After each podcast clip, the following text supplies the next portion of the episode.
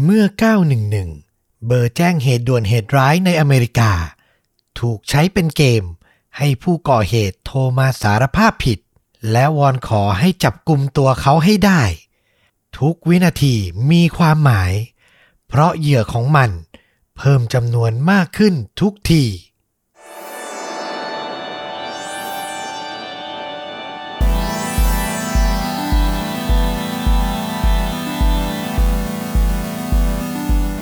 สวัสดีครับ สวัสดีครับ ค่าจริงยิ่งกว่าหนังพอดแคสต์จากช่องชนดูดะนะครับผมอยู่กับต้อมครับ แล้วก็ฟลุกครับ วันนี้ก็จะมาถ่ายทอดหนึ่งเรื่องราวฆาตกรรม พร้อมแนะนำภาพยนตร์ที่มีเนื้อหาใกล้เคียงกับเรื่องที่เรากำลังจะเล่าให้ฟังนะครับผม คุณเอาฆาตกรรมฉลองวันแม่เลยเหรอโอ้โหคุณพูดได้โหดร้ายมาก เนื่องในโอกาสวันแม่นะครับ ก็ขอให้ทุกท่านนะครับ แล้วก็คุณแม่ของท่านผู้ฟังทุกท่านนะครับ ก็มีความสุข แล้วก็ปลอดภัยจากโควิด สุขภาพแข็งแรงกันทุกคน เดี๋ยวเรามาฟังเรื่องราวฆาตกรรมจากต้อมกันนะฟังดูไม่ค่อยเข้า แต่บางครั้งการรับฟังเนื้อหาใด ๆ กับครอบครัวกับแม่ มันก็ไม่จำเป็นต้องเป็นแบบหนังการ์ตูนหรือแบบฟิลกู้เสมอไปไงคุณอ๋อได้อ่านลงดี อาจจะได้แบบว่าอารมณ์ลุ้นระทึก ไปบ้าง แล้วก็แบบฟังจบได้ข้อคิด ได้การระมัดระวังตัวไปก็โอเคนาผมว่า อ่า อันนี้ดีเลยสำคัญสำคัญ แล้วก็เมื่อกี้ฟลุกอวยพรคนที่แบบว่า คุณแม่ยังอยู่เนาะอืมอืผมขอเป็นตัวแทนอวยพรคนที่แบบคุณแม่อาจจะจากไปแล้วเหมือนตัวผมนะครับ คุณแม่ผมป่วยเสียชีวิตไปหลายปีแล้วนะครับ ก็วันนี้เราตื่นเช้ามาเห็นใน Facebook เพื่อนๆ อาจจะโชว์ คุณแม่ในโซเชียลเนอะอืมผมเข้าใจทุกคนที่ คุณแม่อาจจะไม่ได้อยู่แล้วเลยนะครับ เพราะผมก็รู้สึกใจแป้วเหมือนกันคิดถึงนะครับ แต่เชื่อว่าคำสั่งสอนหรือเหตุการณ์ประทับใจใด ๆ ในความทรงจำอะที่แม่เราทำกับเราเนี่ยมันก็ยังคงอยู่เสมอแหละ ก็ระลึกถึงท่านเนาะอืมใครมีโอกาสใครเชื่อในทางศาสนาก็ทำบุญ แล้วผมเชื่อว่านั่นแหละ แม่ก็จะเป็นสิ่งที่มีความสุข เป็นความทรงจำที่ดีของเราเสมอนะครับอืมโอเค เพราะฉะนั้น ขออนุญาตเริ่มเรื่องราวเลยแล้วกันนะ พาคุณผู้ฟังกับฟลุกย้อนไปในปี 1980 ครับ ที่ประเทศสหรัฐอเมริกา เมืองเซนต์พอลรัฐมินนิโซตาอืมนะครับ วันที่ 31 ธันวาคม สิ้นปีเลย แน่นอนว่าวันนั้นก็ต้องมีการเฉลิมฉลองเนาะอืมหญิงสาววัย 20 ปีคนหนึ่งที่ชื่อคาเรนโพแทกก็ออกไปฉลองกับเพื่อนๆ และพี่สาวที่บาร์แห่งหนึ่ง หลังผ่านช่วงเวลาเที่ยงคืน เข้าสู่วันขึ้นปีใหม่ ปี 1981 ไม่นานนะครับ คาเรน ก็แยกย้ายจากเพื่อนและพี่สาวบอกลากัน เธอก็ออกเดินเตร็ดเตร่ในเมืองนะ ท่ามกลางอากาศหนาวจัด โดยไม่มีแม้แต่แจ็คเก็ตกันหนาวสวมใส่อืมคือเข้าใจว่าเธอน่าจะอยู่ในอาการแบบว่ากึ่งกึ่งๆเมานิดนึงแล้วล่ะ ก็คืออาจจะแบบอยากเดินเล่นอีกสักพักหนึ่งก่อนจะกลับบ้านอะไรอย่างเงี้ยนะอ่าและระหว่างที่เธอเดินโดดเดี่ยวอยู่บนถนน ก็มีรถเก๋งปริศนาค่อยๆขับมาจอดข้างเธอครับ ชายหนุ่มผู้เป็นคนขับรถ เปิดกระจกแล้วถามคาเรนด้วยความห่วงใยว่า อยากให้เขาไปส่งที่ไหนไหม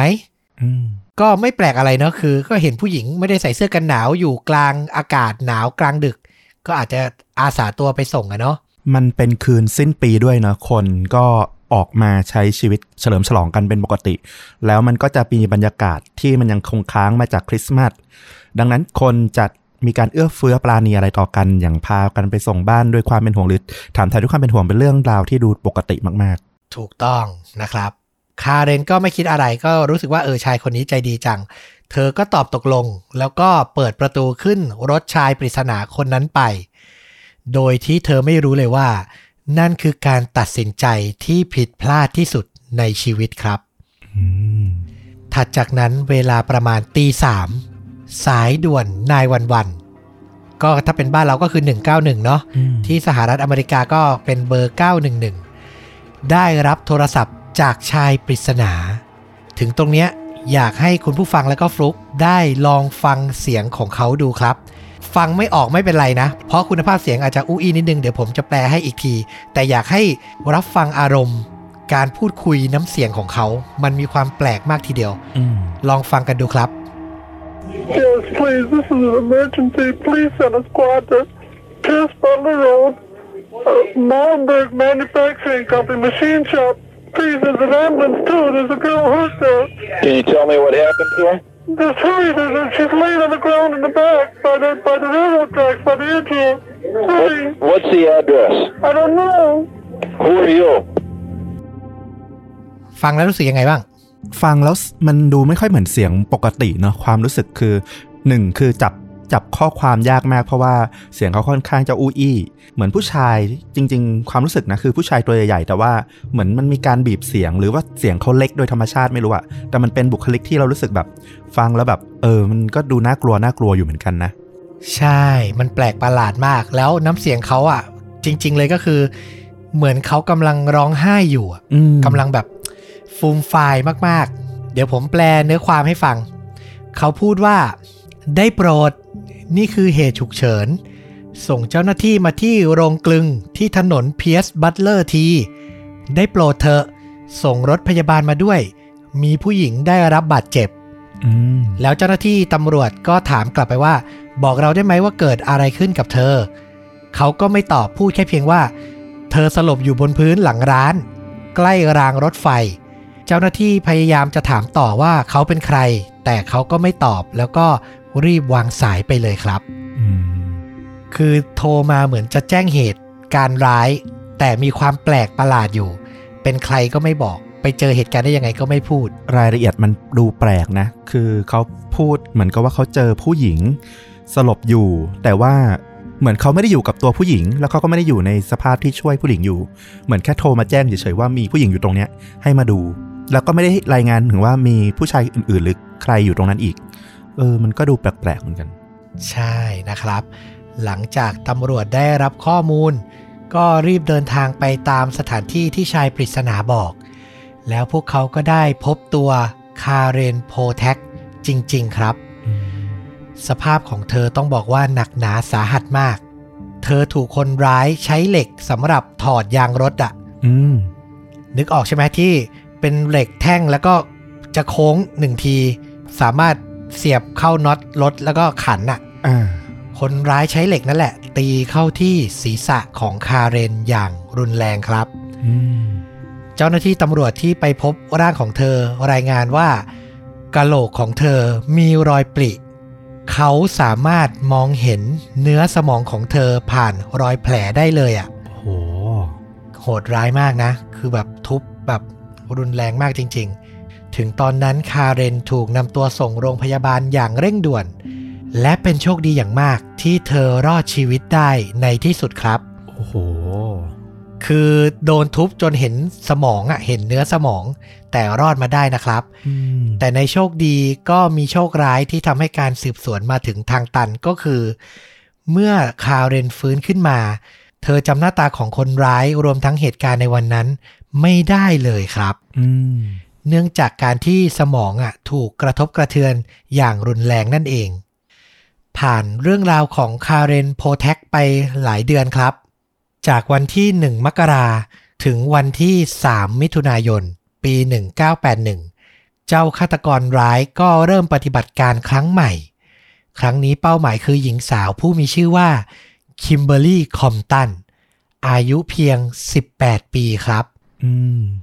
เธอเพิ่งเดินทางออกจากบ้านเกิดซึ่งเป็นเมืองเล็กๆ โดยหวังจะเข้ามาใช้ชีวิตในเมืองใหญ่ที่ชื่อว่ามินนีอาโพลิสอืมเป็นเมืองที่ตั้งอยู่ติดกับเมืองเซนต์พอลสถานที่ที่เกิดเหตุการณ์แรกอะนะ หลังลงจากรถบัส เธอตัดสินใจเอากระเป๋าสัมภาระ เก็บใส่ตู้เก็บของบริเวณสถานีรถโดยสาร แล้วทำการเดินข้ามถนน เพื่อมายังร้านอาหารที่อยู่ใกล้เคียง เพื่อจะรับประทานอาหารมื้อค่ำอืมคือหญิงสาววัย 18 เข้าเมืองคนเดียวครั้งแรกก็คงตื่นตาตื่นใจอะนะ ก็สังเกตเห็นได้ ระหว่างที่เธอนั่งที่เคาน์เตอร์รออาหารมาเสิร์ฟเนี่ย ก็มีชายหนุ่มปริศนา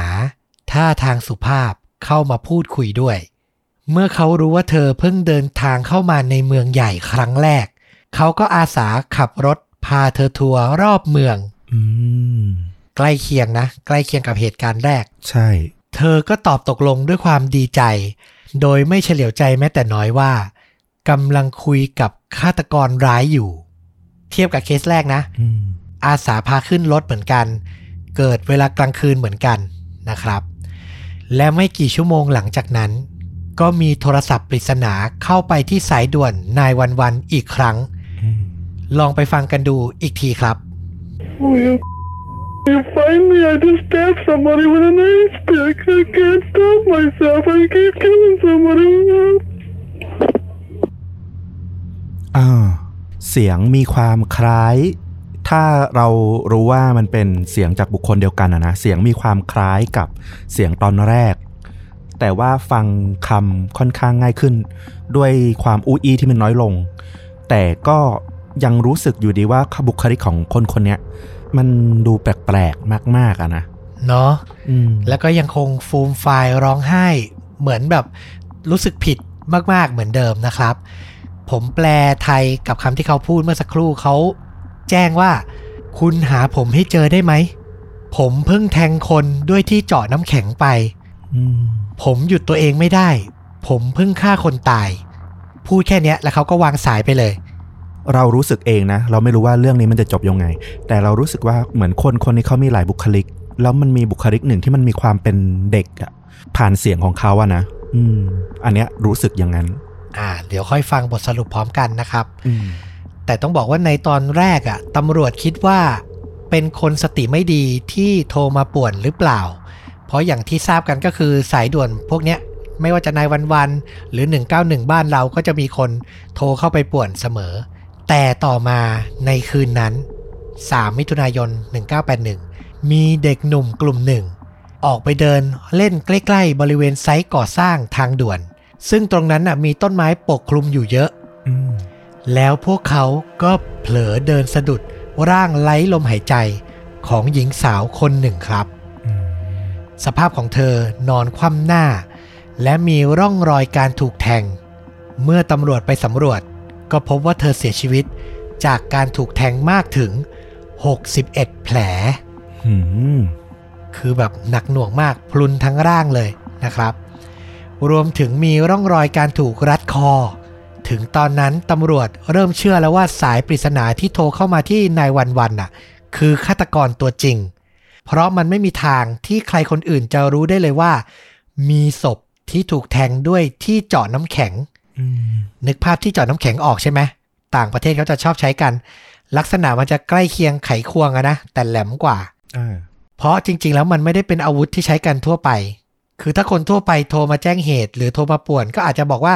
ผมเอามีดแทงเธอ อันเนี้ยไม่แปลกถูกไหมอืมแต่อันเนี้ยระบุไปเลยว่าใช้ที่เจาะน้ำแข็งน่าสงสัยมากๆนะครับ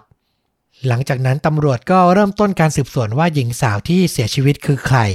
จนสามารถระบุร้านอาหารที่มีคนเห็นเธอครั้งสุดท้าย ตามไปจนเจอสัมภาระที่เธอเก็บใส่ตู้ที่สถานีรถโดยสาร ในที่สุดก็ยืนยันได้ว่าเธอคือคิมเบอร์ลี่คอมป์ตันวัย 18 ปีที่กล่าวไปอืมสองวันต่อมา เจ้าฆาตกรโทรกลับมาที่ nine one one อีกครั้ง เขากล่าวขอโทษที่ฆ่าคิมเบอร์ลี่ ก่อนจะพูดต่อว่า เขาไม่อยากติดคุก แล้วร้องไห้ฟูมฟาย ก่อนจะทิ้งท้ายว่า เขาพยายามฆ่าตัวตาย เพราะโกรธตัวเองที่ฆ่าเธอ พูดแค่นั้นก็วางสายไปอีกอืมและสองสัปดาห์ถัดจากนั้น ก็มีรายงานอีกว่าเขาโทรกลับมาอีกครั้ง เพื่อพยายามอธิบายรายละเอียดบางอย่าง ที่หนังสือพิมพ์ลงข้อมูลไป อาจจะสันนิษฐานว่าคนร้ายน่าจะลักษณะประมาณนี้ประมาณนั้นอืมแล้วมันเหมือนไม่ได้ตรงกับตัวเขาจริง ๆอะเขาก็โทรมาแก้ไขข้อมูล คืออยากให้คนมองภาพเขาถูกต้องอะ แปลกมากนะ อืม แปลกจริงซึ่งจุดเนี้ยทำให้ตำรวจอะเริ่มเชื่อว่า ไอการร้องไห้ฟูมไฟายที่ผ่านมาทั้งหมดเนี้ยอาจจะเป็นการแสดงละครของฆาตกรๆอืมพยายามสร้างคาแรคเตอร์บอกว่าตัวรู้สึกผิด แต่ทั้งหมดมันคือการเล่นละครหรือเปล่า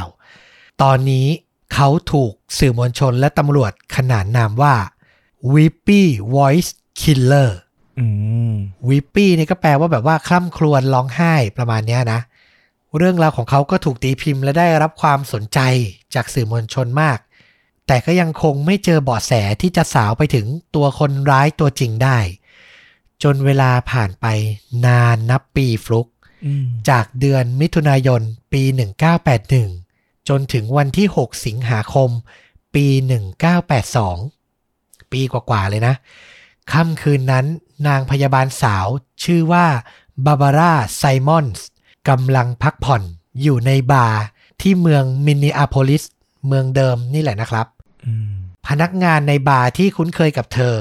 เห็นว่าเธอเต้นรำอยู่กับชายหนุ่มคนหนึ่ง ซึ่งเขาไม่คุ้นหน้า นอกจากนี้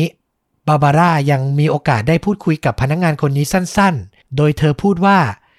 ชายหนุ่มคนที่เต้นรำกับเธอเนี่ย เป็นผู้ชายที่น่ารักอืม หวังว่าเขาเนี่ยจะนิสัยดีนะ เพราะเมื่อกี้เขาเพิ่งอาสาขอขับรถไปส่งฉันที่บ้าน จริง ๆ เธอก็เหมือนกับมีการเช็คกับพนักงานเสิร์ฟเหมือนกันเนอะเผื่อเป็นลูกค้าประจำแล้วพนักงานเสิร์ฟรู้จักอาจจะให้ข้อมูลเธอได้บ้างอะไรอย่างเงี้ย อืม ก็เป็นไปได้นะครับผม แต่วัฒนธรรมชาวตะวันตกอะเนาะ การแบบพบเจอพูดคุยกันถูกคอแล้วกลับบ้านด้วยกัน มันก็แบบไม่ใช่เรื่องแปลกประหลาดในเมื่อแบบโตเป็นผู้ใหญ่แล้วอะเนาะคือเรามักจะเห็นในหนังเป็นเรื่องปกติมากเลยเนาะของเมืองนอก ใช่ หลังพูดคุยกับพนักงานเสร็จ บาบาร่าและชายหนุ่มปริศนาก็ออกจากบาร์ไปด้วยกัน ไม่นานหลังจากนั้นตำรวจก็ได้รับโทรศัพท์ผ่านช่องทางนายวันวันอีกครั้งอืมข่าวนี้ Whippy Voice Killer โทรมาพูดว่า ไม่ต้องพูดฟังอย่างเดียว ผมขอโทษที่ฆ่าผู้หญิงคนนั้น ผมแทงเธอไป 40 ครั้ง คิมเบอร์รี่คอมตันเป็นเหยื่อคนแรก ผมไม่รู้ว่าตัวเองเป็นอะไร ผมป่วย ผมอยากจะฆ่าตัวตายอืมนี่คือสิ่งที่เขาพูด ครั้งเนี้ยเห็นได้ชัดเลย เขาอยากบอกทั้งรายละเอียด ทั้งอยากให้เชื่อมโยงได้ด้วยนะว่า เขาไม่ได้ทำครั้งแรกนะ มีเหยื่อก่อนหน้านี้ด้วยนะอืมแต่ก็ยังคงเน้นย้ำว่าตัวเองรู้สึกผิด พร้อมน้ำเสียง สะอื้นคร่ำครวญเหมือนเดิมอืม และหลังจากนั้น ร่างของบาบาร่าไซมอนส์ก็ถูกพบในวันต่อมา เธอทั้งถูกทุบตี และแทงด้วยที่เจ่อน้ำแข็ง รวมกันสองอย่างนะ มากกว่า 100 ครั้งโหมันเข้าขั้นโรคจิตนะเนี่ย ใช่มาก ๆ เลยด้วยนะครับ ถึงตอนนั้นเจ้าหน้าที่ก็รีบสำรวจหาข้อมูล ด้วยการพูดคุยกับพนักงานที่บาร์ที่เจอเธอเป็นคนสุดท้ายอะนะ เขาก็ได้ให้รายละเอียดสำคัญ เพราะว่าเขาอะเห็นหน้าตาคนร้ายเป็นอย่างดี พนักงานบาร์ให้การว่า ชายหนุ่มที่เป็นคนร้ายมีอายุประมาณ 40 ปี สูงประมาณ 6 ฟุต หรือ 182 เซนติเมตร หนักประมาณ 200 ปอนด์หรือ 90 กิโลกรัม ศีรษะล้านและมีหนวดอืมใกล้เคียงกับที่ฟุกเดาไว้ตั้งแต่ต้นเรื่องเลยว่าน่าจะเป็นชายร่างใหญ่ และบีบเสียงเล็กอืมนะครับ ตำรวจนำรูปของผู้ชายในฐานข้อมูลประวัติอาทยากรรม คนที่น่าสงสัยในบริเวณนั้นน่ะ เอามาเป็นร้อยๆ รูปเลย เพื่อให้พนักงานในบาร์คนนั้นดูนะครับ ในที่สุดเขาก็สามารถยืนยันตัวคนร้ายจากรูปเหล่านั้นได้อืมเป็นชายหนุ่มที่มีชื่อว่าไมเคิลสเตฟานีเมื่อตำรวจสืบประวัติไมเคิลคนนี้ดู ก็ค่อนข้างมั่นใจว่าเขาเป็นคนร้ายแน่นอน เขาเป็นใครอะเพราะไมเคิลเคยมีประวัติทำงานที่โรงกลึง สถานที่ซึ่งพบร่างของคาเลนพอแท็ก หญิงสาวที่ถูกทำร้ายรายแรกอ๋อจำได้ไหมอ่าอ่านะครับ คนที่โดนตีจนเห็นเนื้อสมองอะ่ะ แต่รอดชีวิตมาได้ ใช่ นั่นแหละไมเคิลสเตฟานีเคยทำงานที่นั่น ตำรวจค่อนข้างมั่นใจมาก ๆ นะครับ ทำให้พวกเขาเนี่ยเริ่มปฏิบัติการจับตาดูไมเคิลสเตฟานีตลอด 24 ชั่วโมงอืมจากวันที่เกิดเหตุคือ 6 สิงหาคมนะ ไปจนถึงค่ำคืนวันที่ 21 สิงหาคม 1982 ในคืนนั้นสเตฟานีขับรถออกจากบ้านกลางดึกตำรวจที่ซุ่มอยู่ก็พยายามขับรถสะกดรอยตาม แต่สุดท้ายกลับคลาดกับเขาไปอย่างน่าเสียดายครับอืม ก็ไม่ได้มีรายละเอียดเพิ่มนะว่าคลาดกันได้ยังไง แต่พลาดไปแล้ว ในคืนนั้นไมเคิลขับรถไปซื้อบริการของโสเภณีสาวคนหนึ่ง วัย 19 ปี ชื่อว่าเดนิสก็คือเธอก็ยืนรอบริการอยู่ข้างถนนนะนะ ข้อตกลงคือเดนิสจะได้รับเงิน 100 เหรียญ ถ้าไปให้บริการเขาที่อพาร์ตเมนต์ เธอก็ตอบตกลงและขึ้นรถไปตามปกติ แต่ระหว่างที่นั่งรถไป เดนิสค่อยๆ รู้สึกได้ถึงความผิดปกติของเส้นทางที่สเตฟานีเลือกใช้ ด้วยความที่เธออะทำอาชีพนี้มานาน รู้ตรอกซอกซอยในเมืองทั้งหมด พอสเตฟานีเลี้ยวเข้าถนนสายเปลี่ยวเส้นหนึ่ง เธอก็รู้ทันทีว่าด้านหน้าเนี่ยมันเป็นทางตันอืมคือเขาอ้างว่าเนี่ยเป็นทางลัด แต่เธอก็รู้แหละว่ามันไม่ใช่แล้วนะครับ ถึงตอนนั้นเนี่ยน่าจะกำลังเกิดเรื่องไม่ดีกับเธอแน่ ๆ สายตาของเดนนิสพยายามเหลือบมองหาตัวช่วยไปรอบๆรถ และเธอก็มองเห็นที่บริเวณที่พักขาด้านหน้าเธอเนี่ยว่า มันมีขวดแก้วเปล่าวางอยู่อืมเมื่อสเตฟานีจอดรถบริเวณสุดถนนซึ่งเป็นทางตัน เดนิสก็ตัดสินใจ พยายามเปิดประตูเพื่อจะพุ่งตัวออกไปให้เร็วที่สุด แต่สเตฟานีไหวตัวทัน แล้วจับเธอไว้ด้วยความโมโห ก่อนจะควักเอาไขควงที่เตรียมไว้ แทงเข้าที่ท้องของเดนิสหลายแผลแบบไม่ยัง้ง ถึงตอนนั้นเดนิสพยายามตั้งสติ แล้วคว้าขวดเปล่าที่เธอเล็งไว้ก่อนหน้านี้ และฟาดไปที่ศีรษะของสเตฟานีอย่างแรงครับ เขาร้องลั่นด้วยความเจ็บปวด ทั้งสองคนต่างรีบพุ่งตัวออกจากรถ แต่เดนิสเนี่ยพอพุ่งออกมากลับเสียหลักล้มลงไปที่พื้นถนนอืมส่วนสเตฟานีเนี่ยแม้ศีรษะจะเต็มไปด้วยเลือด แต่เขายังคงไม่มีทีท่าว่าจะหมดแรง เขารีบวิ่งไปคล่อมตัวเดนิส ก่อนใช้ไขควง แทงเธอซ้ำแบบไม่นับอื้อหือในระหว่างที่หญิงสาวกำลังจะหมดหวัง เธอก็ได้ยินเสียงของชายหนุ่มอีกคน ร้องห้ามปรามให้สเตฟานีหยุดทำร้ายเธอ ชายหนุ่มคนนี้เป็นเจ้าของบ้านที่อยู่ใกล้เคียงบริเวณนี้ และบังเอิญเห็นเหตุการณ์จากในบ้านซึ่งปิดไฟอยู่อืมทำให้สเตฟานีอะไม่ทันสังเกตเห็นว่ามีคนอะเห็นเหตุการณ์นะ ถึงตอนนั้นเจ้าฆาตกรร้ายเปลี่ยนเป้าหมาย พยายามจะพุ่งเข้าทำร้ายชายพลเมืองดี แต่ดีว่าเขาอะวิ่งหนีกลับเข้าบ้านไปได้เสียก่อนอืมสุดท้ายสเตฟานีตัดสินใจทิ้งร่างของเดนิสไว้ แล้ววิ่งหนีออกไปจากที่เกิดเหตุ ชายพลเมืองดีเจ้าของบ้าน โทรแจ้งตำรวจ แล้วรีบวิ่งกลับมาดูร่างเดนิสอีกครั้ง เธอถูกแทงรวมกว่า 13 แผลอื้อหือแต่โชคดีครับที่เธอยังมีชีวิตอยู่โอ้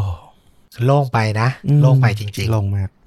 ถัดจากนั้นไม่นานตำรวจได้รับโทรศัพท์ทางสายด่วนในวันวันๆอีกครั้ง แต่ครั้งนี้ไม่เหมือนทุกครั้งที่ผ่านมา สเตฟานีโทรเข้ามาด้วยเสียงปกติอืมเพื่อขอให้รถพยาบาลไปรับตัวเขา โดยเขาอ้างว่าตัวเองถูกปล้น และถูกตีเข้าที่ศีรษะ มีเลือดไหลไม่หยุด แน่นอนว่าตำรวจอะฟังเสียง และมั่นใจเลยว่า เขาอะคือคนร้ายที่กำลังตามหาอยู่แน่นอนอืมคือเสียงมันหลอกกันไม่ได้อะเนาะอืมมันจะมีเนื้อเสียงอยู่ ใช่ หลังจากเดนิสเข้ารับการรักษาตัว และให้ปากคำยืนยันตัวคนร้าย ก็คือตำรวจก็นำรูปอะนะ ที่คุยกับพนักงานบาร์เนี่ยไปให้เดนิสดู อีกทีหนึ่งก็ยืนยันว่าใช่แน่ ๆ สุดท้ายไมเคิลสเตฟานีก็ถูกจับกลุ่มในที่สุดอืม ระหว่างการสอบปากคำเมื่อเจ้าหน้าที่ตำรวจนำรูปเหยื่อจากคดีอื่นๆ ของ Whippy Voice Killer เนี่ย มาให้สเตฟานีดูอืมเขาก็มีอาการโมโหฉุนเฉียว เสียงแหลมขึ้นมาเหมือนกับในเวลาที่โทรหาเบอร์นายวันวันๆหลังก่อเหตุ ไม่มีผิดอืมสุดท้ายเขาก็ถูกนำตัวขึ้นศาลและถูกตัดสินว่ามีความผิด ในข้อหาพยายามฆ่าสองคดี รวมถึงฆาตกรรมอีกสองคดี ต้องโทษจำคุกทั้งหมด 58 ปีครับโอ้ถึงตรงนี้หลาย ๆ ท่านน่าจะอยากรู้ถึงต้นกำเนิดของเจ้าฆาตกรร้ายไมเคิลสเตฟานีเนาะนั่นน่ะสิเขามีเอกลักษณ์หลายอย่างมากนะ อยากรู้เหมือนกันว่าทำไมมันถึงสร้างให้เขาเป็นอย่างนี้ ต้องบอกก่อนว่ารายละเอียดดีเทลจริง ๆอะ มันไม่ได้มีลงลึกเหมือนฆาตกรที่ชื่อดังหลาย ๆ คนเนาะอืมแต่เท่าที่รวบรวมมาได้เนี่ย ก็คือจุดกำเนิดเขาอะเขาเป็นลูกคนที่สองในจำนวนพี่น้องกว่า10คนอืมคืออยู่ในครอบครัวใหญ่มากๆนะครับ พ่อกับแม่หย่ากันตั้งแต่เขายังเด็ก เขาใช้ชีวิตกับแม่และพ่อเลี้ยง ในครอบครัวที่เคร่งศาสนามากๆ กดดันมากๆ แต่ท่ามกลางความเคร่งศาสนานั้น เขามักจะถูกพ่อเลี้ยงแอบทุบตีทำร้ายร่างกายอยู่เสมอ อืม เป็นที่ระบายของผู้ใหญ่เลย เราจับได้อย่างหนึ่งหลังจากสืบค้นข้อมูลก็คือ การอยู่ในที่ที่ต้องเก็บงำความรู้สึกแบบเคร่งศาสนาอืมแต่อีกทางหนึ่งกลับโดนทำร้ายไม่เว้นวันเนี่ย มันคือคอนทราสต์ที่รุนแรงเนาะ และน่าจะสร้างปมในจิตใจ และเราเชื่อเหมือนฟลุกนะ ว่าเราว่าเขาน่าจะมีหลายบุคลิกที่สร้างขึ้นมาในตัวเองอืม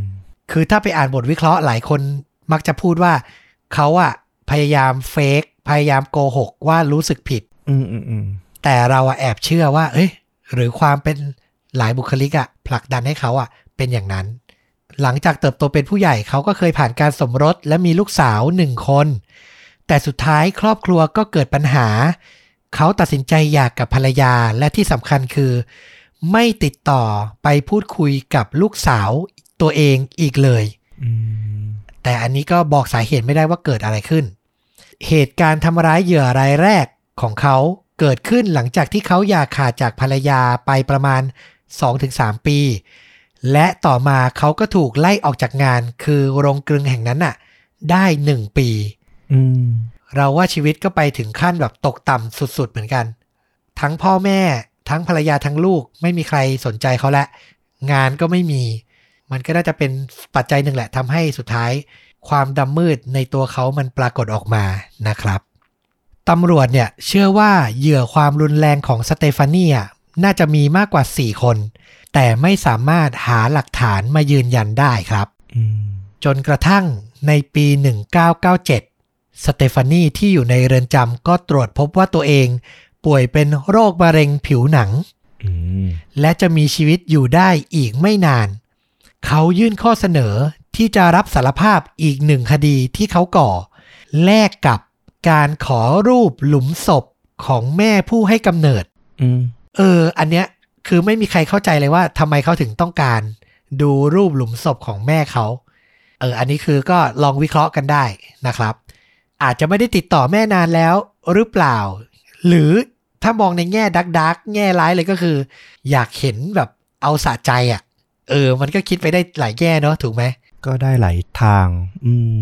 แต่อันนี้ก็คือมันไม่มีใครทราบจริง ๆ ว่าจุดประสงค์ของเขาคืออะไร ก็เป็นไปได้ความรู้สึกเราคือ เขารู้ว่าชีวิตของเขาเหลืออีกไม่เยอะ อีกไม่นาน แล้วก็คงไม่มีโอกาสที่จะได้ออกไปดูโลกภายนอกอีก เขาอาจจะไปที่หลุมศพของคุณแม่เป็นประจำก็ได้ อันนี้มองมองแบบความรู้สึกลูกทั่ว ๆ ไปอะเนาะเราไม่รู้หรอกว่าความสัมพันธ์กับแม่เขาเป็นยังไง เออ ก็อาจเป็นไปได้ว่าเขาอยากเห็นหน้าแม่ของเขาเป็นครั้งสุดท้ายก็ได้เหมือนกัน อืม เออ มันเป็นไปได้หมดนะครับ และเมื่อตำรวจมอบรูปหลุมศพของแม่ให้สเตฟานีเขาก็สารภาพว่า เคยฆาตกรรมหญิงสาวอีกหนึ่งคนที่ชื่อว่าแคทเธอรีนกรีนนิงอืม โดยการกดหัวเธอในอ่างอาบน้ำจนขาดอากาศหายใจเสียชีวิต สุดท้ายในปี 1998 ไมเคิลสเตฟานีก็เสียชีวิตลงด้วยโรคมะเร็ง ในเรือนจำขณะที่อายุได้ 53 ปีอืมก็เป็นอันปิดแฟ้มคดี Weepy Voice Killer ลงไปนะครับ ตรงนี้น่าสนใจหลายอย่างเนาะต้อมคิดว่ายังไงมั่งคือเรารู้สึกถึงความแปลกกับการที่โทรมา คือมีฆาตกรหลายคนที่โทรมาหาตำรวจแล้วบอกว่าจับผมให้ได้สิ แต่มันก็จะไม่เป็นการบอกข้อมูลทั้งหมดอะมันก็จะแค่เป็นการโทรมาท้าทาย แต่ชายหนุ่มคนเนี้ยสเตฟานีเนี่ย เขาโทรมาแบบบอกดีเทลอืมและพยายามจะพูดเสมอว่า ผมหยุดตัวเองไม่ได้มามาจับผมทีผมหยุดตัวเองไม่ได้มาจับผมทีมันเลยมีความน่าสนใจ น่าคิดว่าเขารู้สึกผิดในตอนที่ได้สติจริง ๆ หรือมันก็คือการแสดงอืมเพื่อความสะใจกันแน่ อันเนี้ยต้องวิเคราะห์กัน จากที่ฟังอะ เรารู้สึกหนึ่งอย่างคือ บุคลิกที่จะเป็นเสียงเล็กของเขาอะ มันน่าจะมีผลมาจากเรื่องราวของวัยเด็กของเขานั่นแหละค่อนข้างเยอะเลยทีเดียว เราไม่รู้ว่าตอนเด็กตอนที่เขาถูกทำร้ายโดยพ่อเลี้ยงเนี่ย เสียงตอนนั้นเขาอาจจะยังเป็นเสียงเล็ก ๆ คือมันมันทำให้เขากลับไปตอนที่เขาเป็นเด็กหรือเปล่า หรือเสียงเล็กๆนั้นมันมาจากสภาพของเขาที่ มีต่อผู้หญิงอืมเราไม่รู้ว่ามุมมองเรื่องเพศของเขาเป็นยังไงทำไมถึงเจาะจงที่จะเลือกทำร้ายหรือฆาตกรรม ผู้หญิงสำหรับเราอะเรารู้สึกว่าผู้หญิงที่เขาเลือกอะมันค่อนข้างกวาดนะ จะบอกว่าเขาเลือกจากผู้หญิงที่ทำตัวไม่ดีก็ไม่ใช่ เพราะว่าบางคนก็แค่เป็นผู้หญิงที่ยังเด็กที่แบบเข้ามาเมืองธรรมดาอะไรเงี้ย คือ มันกวาดมากใช่ เหมือนเขาแค่เจาะจงว่าเป็นผู้หญิงที่อ่อนแอที่เขาจะลงมือได้ แค่นั้นเอง เออ มันมีมุมมุมมองหลายอย่างที่แบบน่าสนใจมากเลยนะว่าจริง ๆ แล้ว อะไรที่มันสร้างตัวตนของเขาขึ้นมาแบบนี้ถ้าถ้าเป็นเราเราก็เราก็คิดว่าน่าจะเป็นหนึ่งเรื่องประสบการณ์ในวัยเด็กที่เขาถูกทำร้ายมา แล้วเขาต่อสู้ไม่ได้เลย ขัดขืนไม่ได้เลย เสียงเล็กสะท้อนความเป็นเด็กในตอนนั้นของเขาที่เขาเคยอ่อนแอและถูกทำร้าย พอโตมาเขาก็เลยอยากจะเอาคืน แล้วก็สะท้อนความเป็นเด็กตอนนั้นออกมาว่า ตอนเนี้ยเขาสามารถเอาชนะบางคนหรือบางอย่างได้แล้ว แต่มันแสดงออกมาในด้านของความรุนแรงที่มันไม่ดีอะนะหรืออีกอย่างอาจจะเป็นมุมมองในเรื่องของความเป็นผู้หญิงก็ได้ในเรื่องของการบีบเสียงของเขาอะอันนี้ก็ไม่รู้เหมือนกัน อืม น่าสนใจและไม่มีถูกผิด วิเคราะห์ได้เลย เพราะคนที่รู้คำตอบดีที่สุดก็คือตัวเขาเอง ซึ่งเขาก็ไม่ได้อยู่แล้วนะครับ คุณผู้ฟังก็ฟังและลองวิเคราะห์ แล้วก็ คิดเห็นยังไงคอมเมนต์บอกเราได้นะ พูดคุยกันนะครับสำหรับภาพยนตร์ที่อยากจะแนะนำอืมพอมันมาเกี่ยวข้องกับนายวันวันหรือเบอร์ 911อะ ก็ต้องแนะนำเรื่องนี้เลย เราดูแล้วแบบสนุกมากเป็น thriller ที่แบบไม่ได้พักหายใจเลย อยากแนะนำจริง ๆ เรื่องนี้นะครับ กับภาพยนตร์ที่ชื่อว่า The Call อ๋อปี 2013 นำแสดงโดยหญิงสาวผิวดำเจ้าเสน่ห์อย่างฮัลลี่เบอร์รี่อ่า Storm ใน X-Men เวอร์ชั่นแรกนั่นเอง เราไม่เห็นหน้าเธอมานานมากเลยนะ ยุคหลัง เนอะอืมจริง ๆ เธอเป็นนักแสดงมากฝีมือคนหนึ่งนะ ตัวภาพยนตร์เนี่ยกำกับโดยผู้กำกับที่ชื่อว่า คุณแบรดแอนเดอร์สัน ผลงานชิ้นโบแดงของเขาคือ The Machinist อืมที่คริสเตียนเบลนำแสดงอะ่ะ เป็นเล่นเป็นคนที่แบบผอม ซูบนอนไม่หลับ เป็นมีมอยู่ในอินเทอร์เน็ต เยอะมากนะ เรื่องนี้นะครับใช่อ่า แต่เรื่องเนี้ยเป็นอีกทาง The Machinist เนี่ยมันจะเป็นแนวแบบ thriller เหมือนกันแหละ แต่ว่ามันจะนิ่ง ๆ หน่อย แต่ The Call เนี่ยคือแบบ non stop ในการลุ้นระทึกเลยฮัลลี่เบอร์รี่รับบทเป็นเจ้าหน้าที่รับโทรศัพท์ที่ nine one one นี่แหละ ชื่อว่าจอแดนเทอร์เนอร์วันหนึ่งเธอได้รับโทรศัพท์จากหญิงสาวคนหนึ่ง ที่บอกว่ากำลังถูกลักพาตัวโดยฆาตกรโรคจิต แล้ว เธอก็ต้องพยายามพูดคุย หาทางช่วยเหลือ หาข้อมูลเพื่อให้หน่วยตำรวจที่ลงพื้นที่อะอืมตามตัวหญิงสาวให้เจอก่อนที่ฆาตกรอะ จะฆ่าเธอซะก่อน เนี่ยฟังพล็อตก็รู้แล้ว non stop action non stop thriller เลย คือหนังมันไม่ได้ action แต่มันลุ้นระทึกด้วยการแบบ จะทำยังไงดีจะทันเวลาไหม เจ้าโจรมันจะจับได้ก่อนไหมว่า เธอมีโทรศัพท์อยู่อะไรอย่างเงี้ยอืมบีบคนดูด้วยเวลาที่จำกัดอะเนอะถูก ไอ้ที่เราเล่ามานี่ไม่ได้ spoil เลยนะ อยู่ใน trailer ล้วนๆ รับประกันว่าใครดู trailer ก็ต้องอยากดูเต็มเรื่อง มันลุ้นจริง ๆ และเรารู้สึกว่ามันตอบโจทย์ หนังที่ดูเอาสนุกมากๆ ลุ้นไปด้วยตามตลอดเรื่องเลย แต่ขัดใจตอนจบนิดนึง แต่ไม่บอกว่าเพราะอะไรตากาตอนจบมันงงๆนิดนึงฟลุกเคยดูป่ะ เคยดูแต่อ่ารายละเอียดเลือนลางไปละ เดี๋ยวถ้ามีโอกาสเดี๋ยวต้องไปดูซ้ำแล้วเนี่ยแต่ตอนจบอะ ส่วนตัวเราหงุดหงิดนิดนึง แต่ถามว่าองค์รวมถามว่าต้องดูไหมบอกเลยว่า แนะนำเป็นอย่างยิ่ง 8 เต็ม 10 อะ เราให้อืมนะครับอืมสนุกมาก ๆ เลยนะครับ ลองไปหารับชมกันได้ ใครอยากชมตัวอย่าง trailer ก็ปักไว้ที่ top comment ใน YouTube นะครับ รวมถึงจะแปะลิงก์เสียงของฆาตกรอย่างไมเคิลสเตฟานีแบบเต็ม ๆ นะอืมทุกครั้งที่เขาโทรหาตำรวจอะให้ฟังกัน ลองไปฟังกันได้ที่ top comment ใน YouTube นะครับ เอาล่ะก็ครบถ้วนกับฆาตจริงยิ่งกว่าหนังใน episode นี้ ฝากติดตามทุกช่องทางเหมือนเดิม Facebook YouTube b l o g i t Spotify และ Apple Podcast นะครับผม และกลับมาพบกับเราสองคนได้ใหม่ในตอนต่อไป วันนี้สวัสดีครับ สวัสดีครับ